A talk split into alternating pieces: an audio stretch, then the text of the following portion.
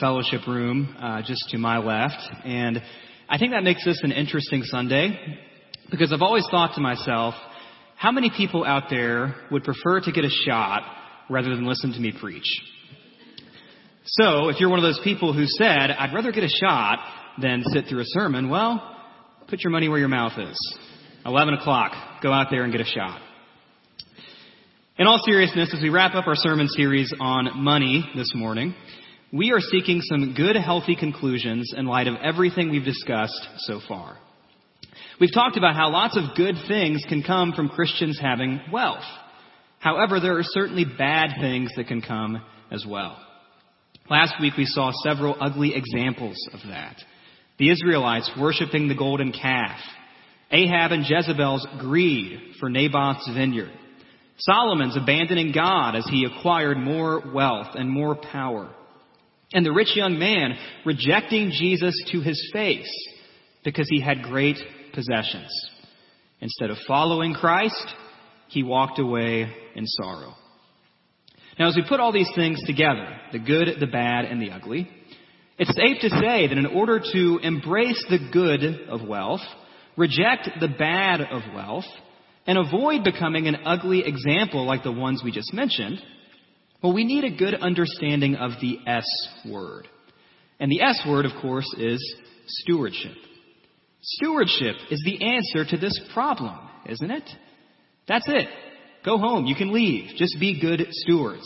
End of sermon, right?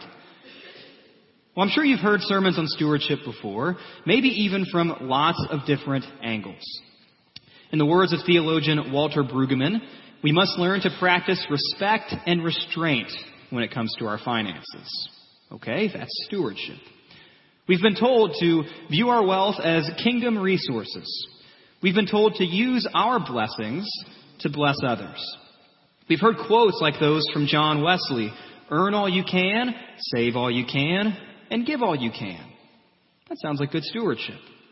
Quotes from Charles Spurgeon like, It is bad to see our money become a runaway servant and leave us, but it would be worse to have it stop with us and become our master. Again, sounds like good stewardship. Now, all the quotes, all the advice, all the guilt trips, all the stories of both success and failure, the positive and negative examples, all those things can be good. They can be valuable. They might be helpful as we try to be good stewards of our finances. But let's be honest. When the rubber hits the road, stewardship is simply difficult. And no matter how many quotes we hear, no matter how many sermons we hear, no matter how many pieces of advice we hear, stewardship doesn't always get any easier. So this morning, I'd like to try something a little bit different. I'd like to present to you five big ideas, five big statements from everything that we've read and discussed so far, but also some passages of Scripture that we haven't discussed. And I believe all five of these ideas, which you can see in your bulletin insert, are true. All of them are true. I pray that you believe them this morning, and I pray that if you don't believe them, you'll at least consider them this morning. Because here's my theory behind these five statements. If we believe these five things are true, then this difficult discipline of stewardship might start to make a little more sense to us and may even become a little bit easier to practice. So let's open up to 1 Timothy chapter 3 verse 3. If you don't have a Bible with you, feel free to use one of ours and take that Bible home with you if you don't own one. But before we read from 1 Timothy, let's pray together as a church.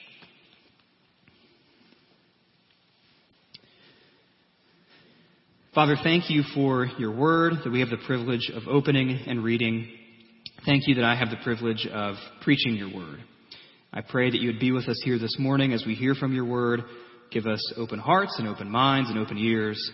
I pray that your spirit would be moving and active to do whatever it is that he needs to do in our individual hearts. Some of us come in here needing to be encouraged. Some of us need to be challenged. Some of us need to be convicted. Some of us come in here relatively clueless about who you even are. And so, Father, thank you for your word that you reveal yourself to us. Thank you for your son Jesus who we just remembered at communion, who offered his body as a sacrifice for us.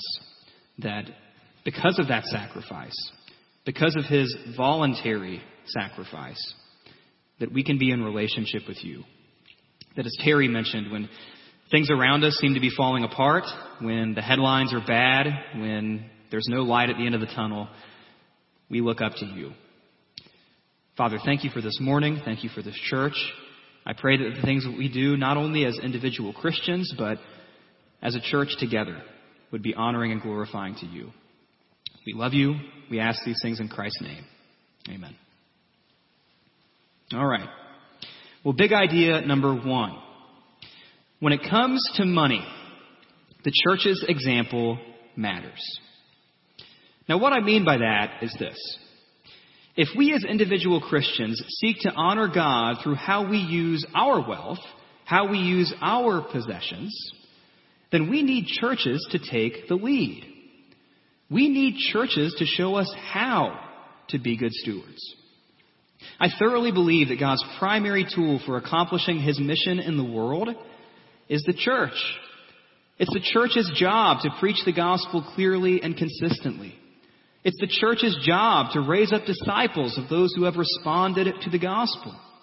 It's the church's job to give a broken world even just the tiniest glimpse of what God's kingdom is like. And it is the church's job to model good stewardship for believers. So, how does the church do that? Well, a few ideas. Number one, the church can do that through its leadership. You opened up to 1 Timothy chapter 3 verse 3. In that passage, Paul talks about how leaders in the church must not be lovers of money. He says something similar in Titus chapter 1 verse 7, that he should not be greedy. Peter says something similar in 1 Peter chapter 5 verse 4, that a leader should not be leading for the sake of shameful gain. The point is that in all three of the New Testament's most significant passages about church leadership, in all three of them, the way the leader handles money is specifically mentioned. Does he worship his money? Is this leader greedy for more of it? That question clearly mattered to Paul, and it clearly mattered to Peter, and it should matter to us as well.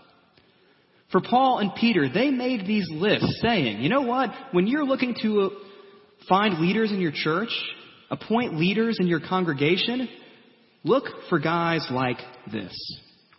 It mattered to them and it should matter to us as well. Because if the church is going to model good stewardship, we need leaders who model good stewardship as well. But it's not just leadership. Let's look at the integrity of the church as a whole. In the same way that an individual leader should handle his money in godly ways, so should the local church.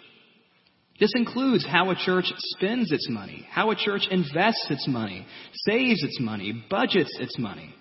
Doing all these things in a way that is honest, transparent, and accountable to the congregation, and above reproach to those outside of the congregation.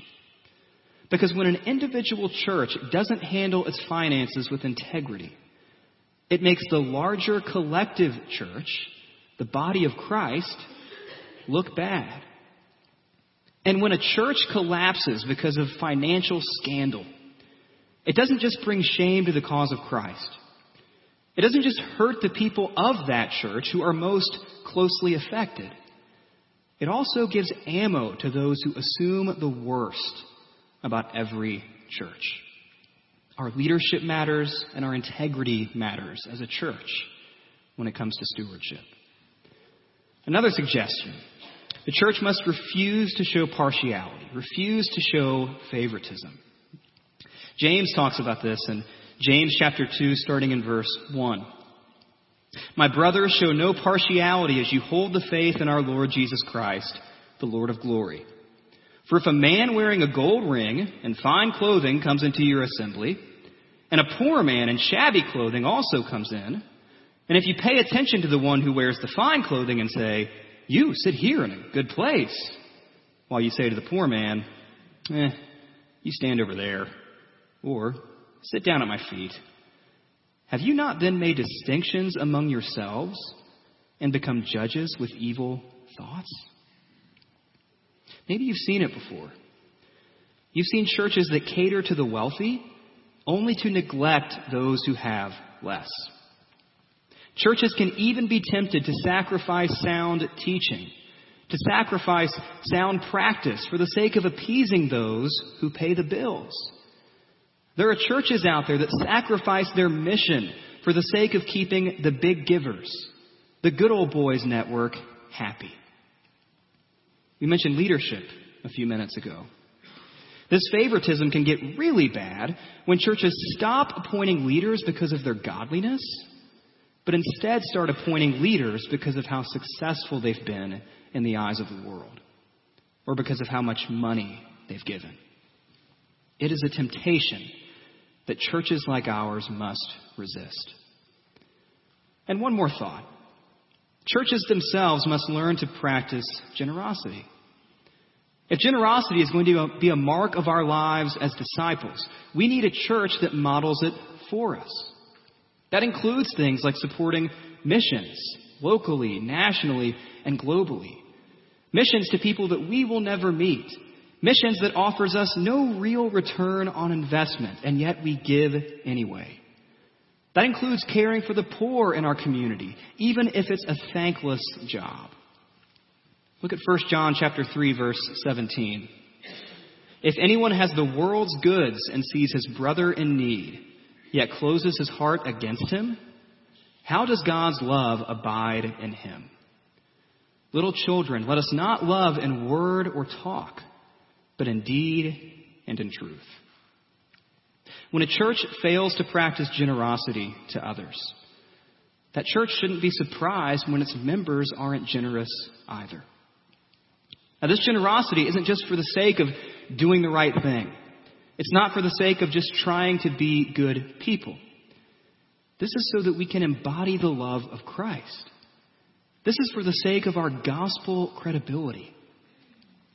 There's an old song by Johnny Cash where he talks about a man who, after a long, hard life of great sin, great wickedness, hits rock bottom, and finally decides to come to Christ.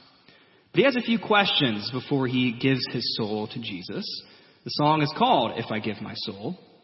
And a couple of the lyrics go like this The man asks, If I give my soul to Jesus, will he clean these clothes I'm wearing? If I give my soul to Jesus, will he put new boots on my feet? The idea behind that is this we as a church can't expect people to listen to us about their spiritual needs if we don't care about their physical needs, if we don't care about their material needs. One of the questions we must ask as a church before we talk about how important faith in Christ is, we must ask, well, does this person need new clothes? Does this person need new boots? Does this person need a roof over their heads?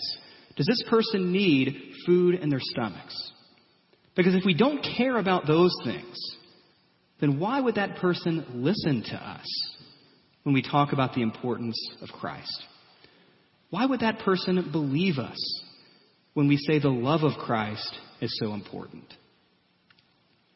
Do we believe the church matters when it comes to stewardship?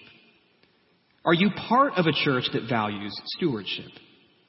Because if we believe that, and if we as a church put that into practice, stewardship may make more sense to us and may even become a little bit easier. That's idea number one. Idea number two wealth and possessions have severe limitations. Jesus puts it this way in Matthew chapter 6, verse 19. Do not lay up for yourselves treasures on earth where moth and rust destroy and where thieves break in and steal. James says something similar in chapter 5, verses 1 through 3. He describes riches as rotting, moth eaten, rusted, and corroded. The idea is that wealth and possessions are so severely limited because they are so easily lost. It is so easy to make a bad investment, no matter how much research you do. A catastrophic event can sap your resources overnight, no matter how much planning you've put in. Our wealth and our possessions can be stolen from us, just like that. And even if we don't lose it in those ways, it's limited in the sense that it really can't bring us joy in the big scheme of things. The preacher in the book of Ecclesiastes teaches us that. That once he's acquired wealth, all the wealth you can imagine, he steps back and says, you know what? It's all vanity.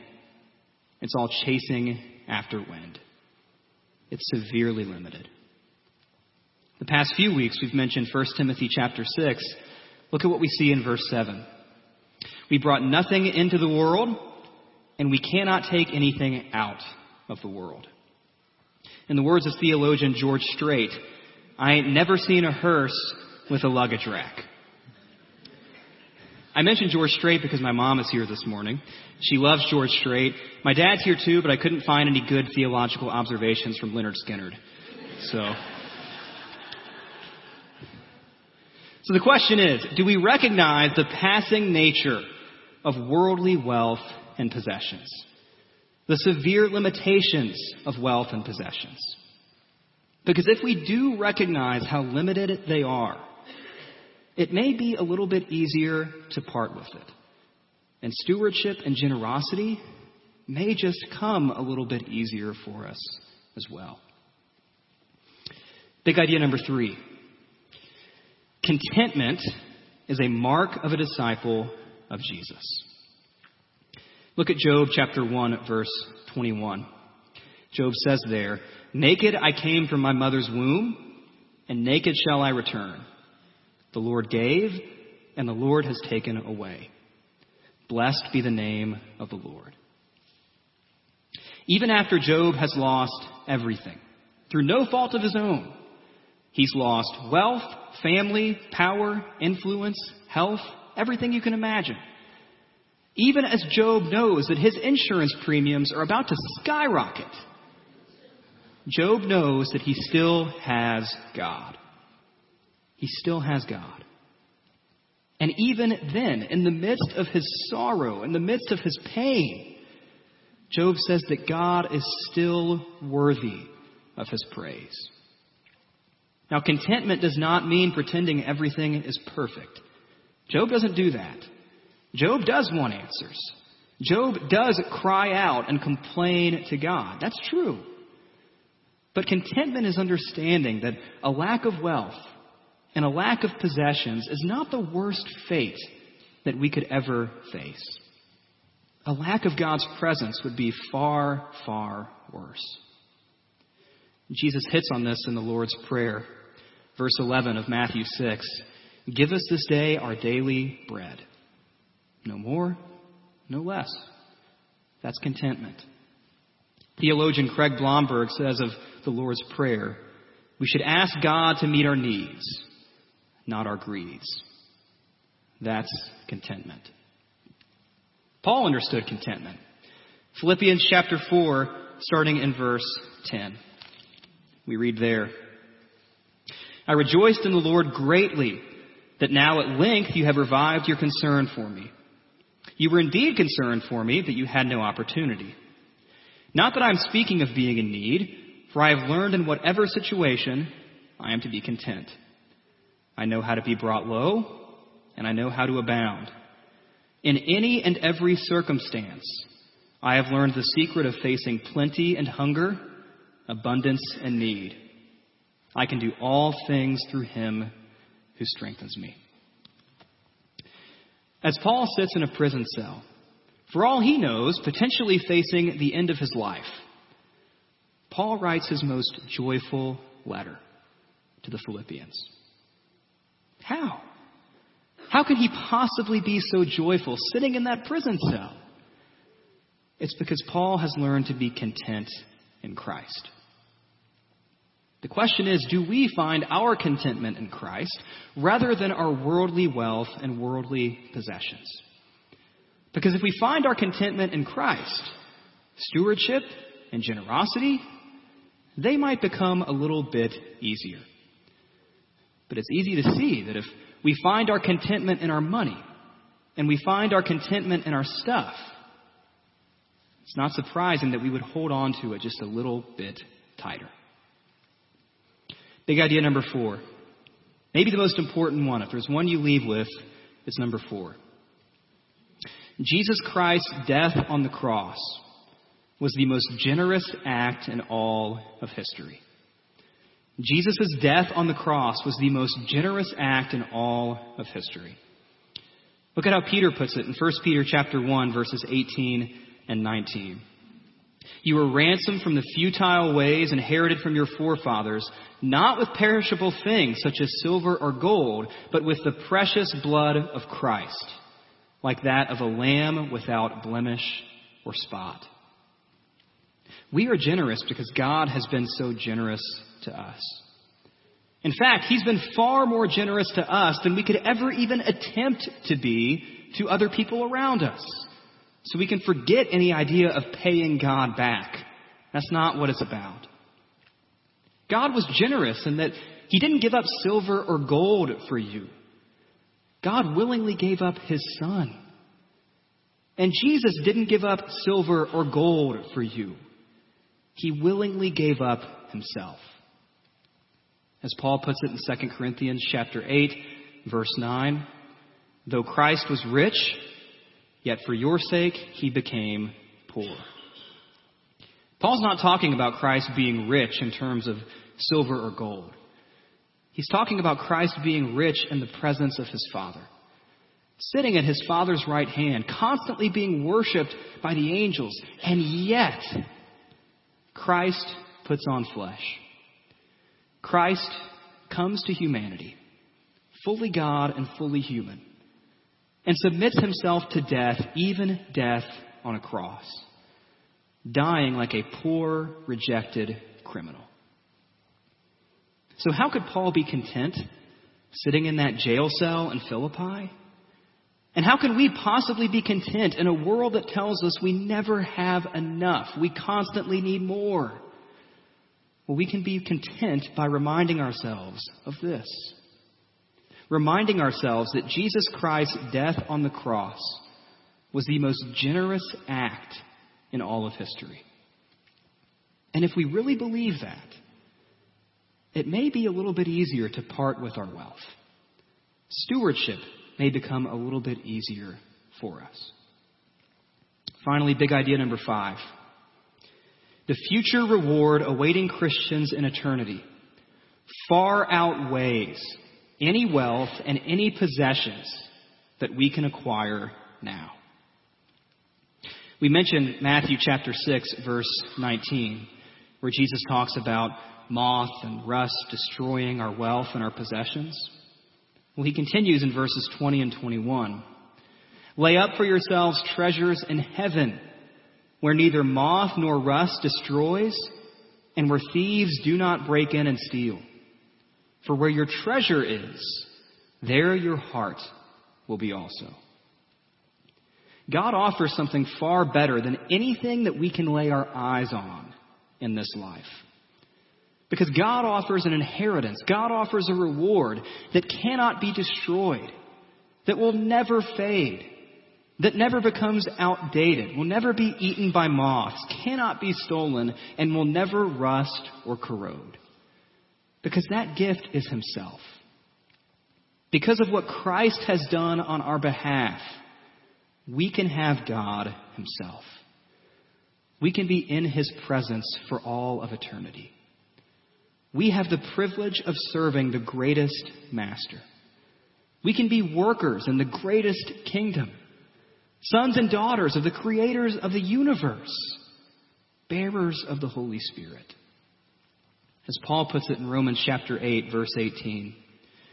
For I consider that the sufferings of this present time, and Paul knew a thing or two about suffering, the sufferings of this present time are not worth comparing with the glory that is to be revealed to us.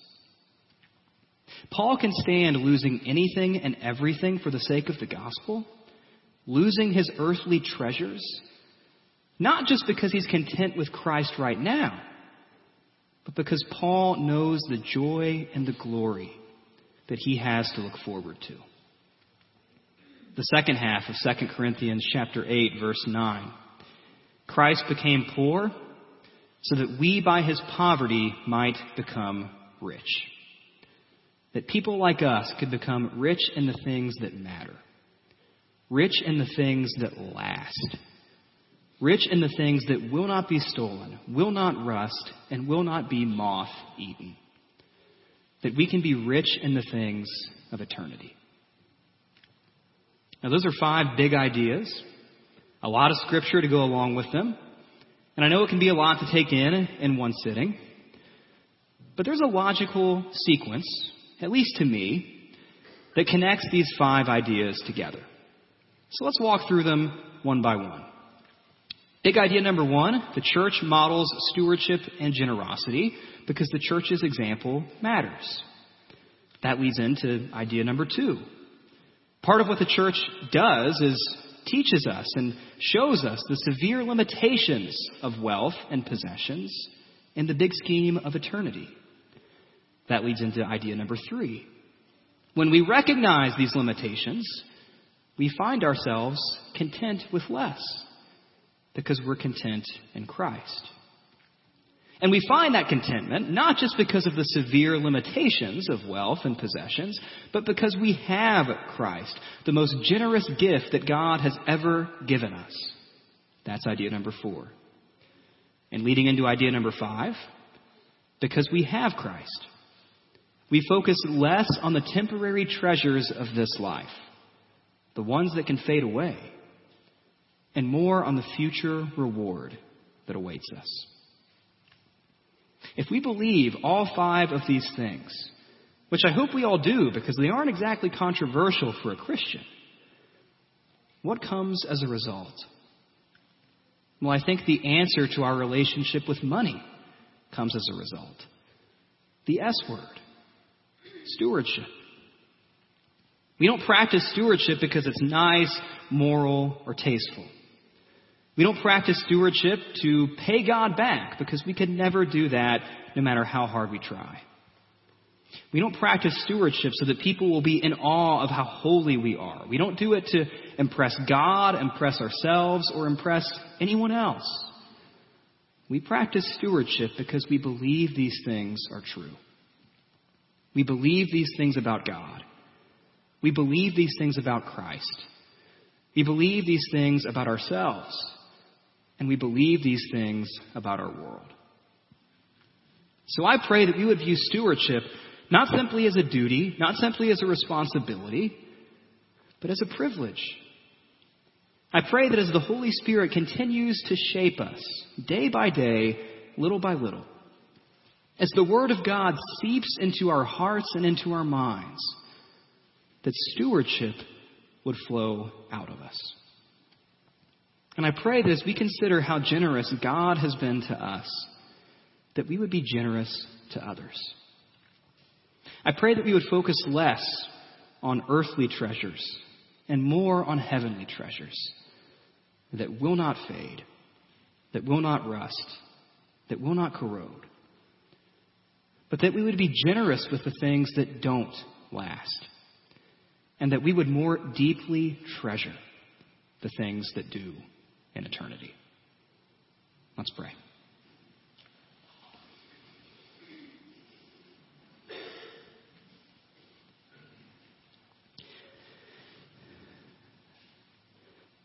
Father, we thank you for your generosity. Maybe every single one of us in this room has been guilty of praying for more money or praying for more stuff and there's nothing wrong with wanting our needs met. There's nothing wrong with asking for our daily bread. You taught us to ask for our daily bread. But maybe we've been guilty of asking for things that really we shouldn't be asking for. We've been asking for earthly treasures instead of focusing on eternal treasures that you've already been so generous with. So, Father, I pray that as we wrap things up on this discussion of finances and wealth and stewardship and generosity, all the stuff that maybe isn't the most romantic thing in the world, but it's also so important. I pray that we would focus less on earthly treasures and that we would focus so much more on eternal treasures. That includes your Son, who you gave to us on the cross, his body broken, his blood shed. God, we are so thankful for that gift.